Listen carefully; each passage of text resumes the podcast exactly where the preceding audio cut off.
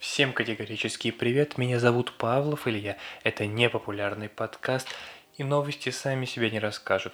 Я с удовольствием с вами поделюсь самыми горячими, топовыми и уникальными техноновостями за последние три дня. Это ежетрехдневный непопулярный подкаст, мы начинаем. Ну а прежде всего мне хотелось бы сказать вам огромное спасибо за то, что вы слушаете меня, за то, что оцениваете, за то, что... Я вижу, как с каждым днем растут прослушивания, мне очень и очень это приятно, спасибо вам. Начну с новости, которая вот так вот неожиданно сегодня свалилась нам всем на голову, и эта новость связана с тем, что Apple, возможно, покажет новый iPhone уже летом на конференции дабл ю дабл ю ди си. И откуда эти выводы сделались? На сайте Евразийской экономической комиссии появилась информация о регистрации новых смартфонов Apple в России.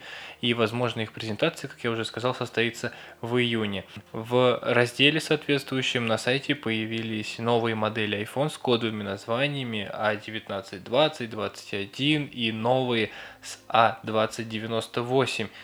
Впервые Apple использует циферку два в начале, до этого использовались только единицы, и все эти смартфоны работают под управлением ай о эс одиннадцать, то есть это говорит о том, что они выйдут раньше сентября, что на них будет возможность обновиться до ай о эс двенадцать, но, возможно, это не новые айфоны, которые мы себе ждем, какой-нибудь iPhone десять плюс или еще который прогнозирует выход в сентябре, поэтому... Возможно предположить, что это будут iPhone восемь, восемь плюс с, обновлен... с обновленными объемами памяти, или iPhone десять, который получит пятьсот двенадцать гигабайт, кто знает. А также, конечно же, мы ждем iPhone эс и два второго поколения, маленький iPhone, который по предварительным данным может получить дизайн iPhone десять, который получит мощный, более мощный процессор, который получит камеру двойную и вообще будет улучшен по всем фронтам и займет место нынешнего iPhone эс и, который, я напомню, является самым популярным смартфоном в России,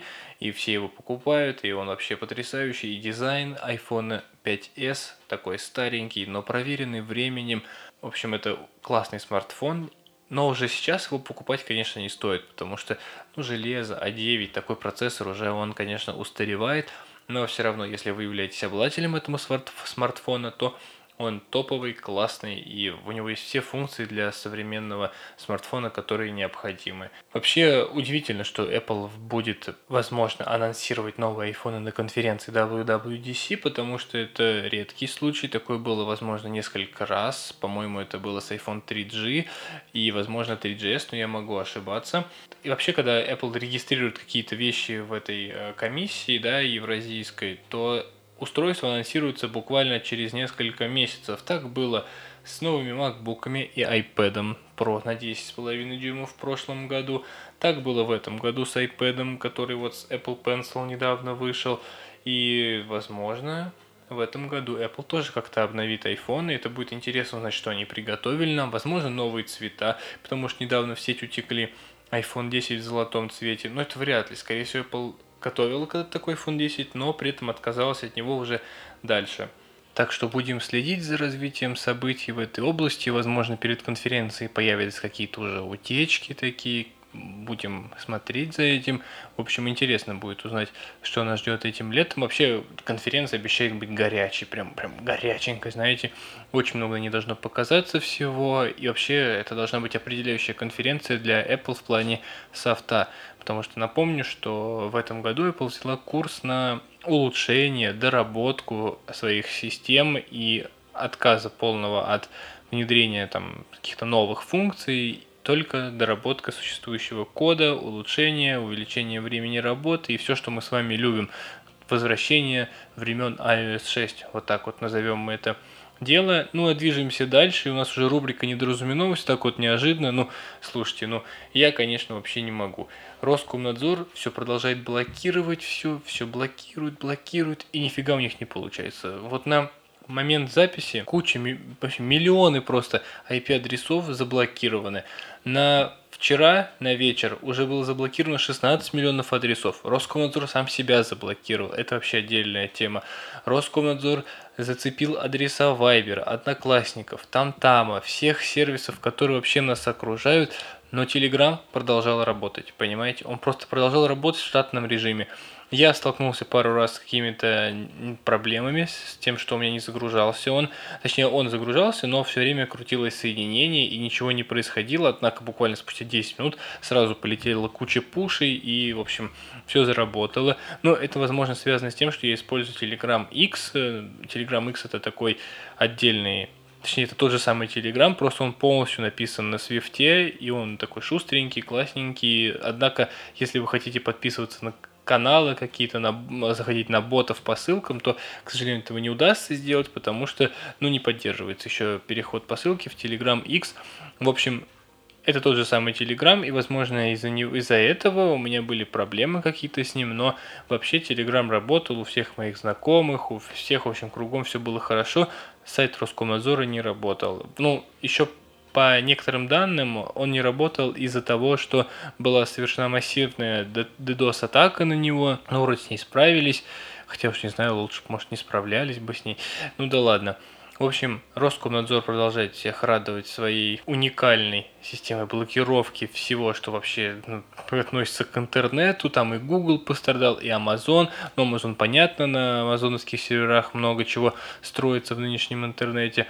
В общем, пока что Telegram жив, хотя его уже там, и решил, к понедельнику должен быть заблокирован, к вечеру вторника должен быть заблокирован. Сейчас среда, вечер, двадцать три ноль шесть, и он не заблокирован.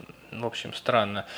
И Павел Дуров в своих социальных сетях отблагодарил всех, кто верит в Telegram, и сказал, что в ближайшее время внедрит функции, которые позволят обходить Telegram самостоятельно, эти все блокировки, и, в общем, ничего не нужно делать, потому что лично я, вот у меня работает, да, я не настраивал ни прокси, ни ви пи эн, ничего, просто вот так вот работает, как работает. В общем, будем смотреть за этим, это хохма продолжается, это вообще не то, что недоразуменовость, это смеха новость, это, это, в общем, какой-то зашквар дичайший, поэтому, надеюсь, все будет у нас хорошо, и мы будем с вами пользоваться Телеграмом дальше. И у нас рубрика «Событища» на очереди. Это прям событища, ребята, серьезно, я вам говорю. Ну, возможно, кто-то может отключиться на этом моменте, когда я назову тему, но, по-моему, это потрясающе. Наконец-то мы сможем пользоваться нормально картами Apple. Для тех, кто не знает, объясню, что карты, они, как бы, грубо говоря, базируются на серверах, и Apple может внедрять обновления в них без необходимости обновления самой о эс. То есть, допустим, если вы еще сидите там на одиннадцать, там два, на одиннадцать, один, на десять, три, да, то вы можете спокойно пользоваться картами, потому что они обновляются на серверах. И, в общем, Apple задружилась с два джи ай эс совсем недавно, и наполнила картами гигантским количеством информации о местах, о ресторанах, о кафе, обо всех заведениях, которые вообще есть. Ну, не, не во всех, ладно, это уж прям я совсем похвалил карты. О многих заведениях, большинство заведений, которые я смотрел, лично искал всякие разные места, и в них есть отзывы на два джи ай эс, отзывы, кстати, на TripAdvisor, но, возможно, они раньше были, поэтому я не могу ничего говорить. Появились номера, появилась надпись о том, что в том таком-то месте есть поддержка Apple Pay. В общем, карты совершенствуются, это великолепно. Стали отображаться, наконец, нормально пробки. Вот, кроме шуток, они стали хорошо отображаться. В общем, карты совершенствуются, и, возможно, настанет тот момент, когда мы сможем пользоваться этими картами вместо Яндекс или Google, хотя, конечно, мне кажется, что для нас, для, Росси... для россиян, да, для тех, кто пользуется картами, Яндекс.Карты — это самый потрясающий вариант, тем более в недавнем обновлении они научились показывать подъезды, научились показывать входы, и, в общем, теперь достраивают маршрут до ближайшего входа, там можно указывать подъезд, в общем, классно они развиваются, ничего не могу сказать, это потрясающе, потому что, ну, иногда подъезд действительно действительно необходимо знать. Но то, что Apple задружилась с два джи ай эс, я уверен, что это партнерство принесет огромные дивиденды нам, потому что карты — это классная вещь, тем более, если еще Apple сделает flyover для, для Москвы, там, для Санкт-Петербурга, для крупных городов, то это прям вообще будет потрясающе, потому что это очень красивая вещь, но максимально бесполезная. Ну, то есть, они сначала преподносили, что удобно просматривать, куда повернуть, куда зайти. Ну, по-моему, это сейчас так не работает. Ну, то есть, можно и без этого обойтись.